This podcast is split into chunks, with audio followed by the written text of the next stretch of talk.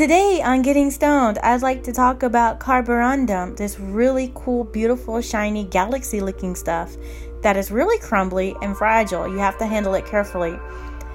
It's also man made, however, there is some found in nature.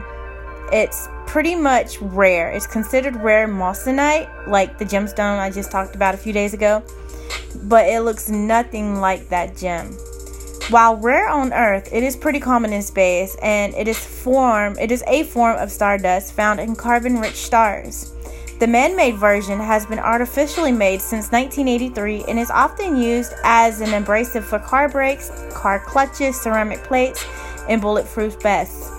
Or you can also buy one and put it on your shelf and look at it. I don't have this one in my collection yet, but the cover photo in this episode is one that I took at a local gym show here in town and I took video of it as well. So you can see all of that. The link will be in the description. Thank you for tuning in.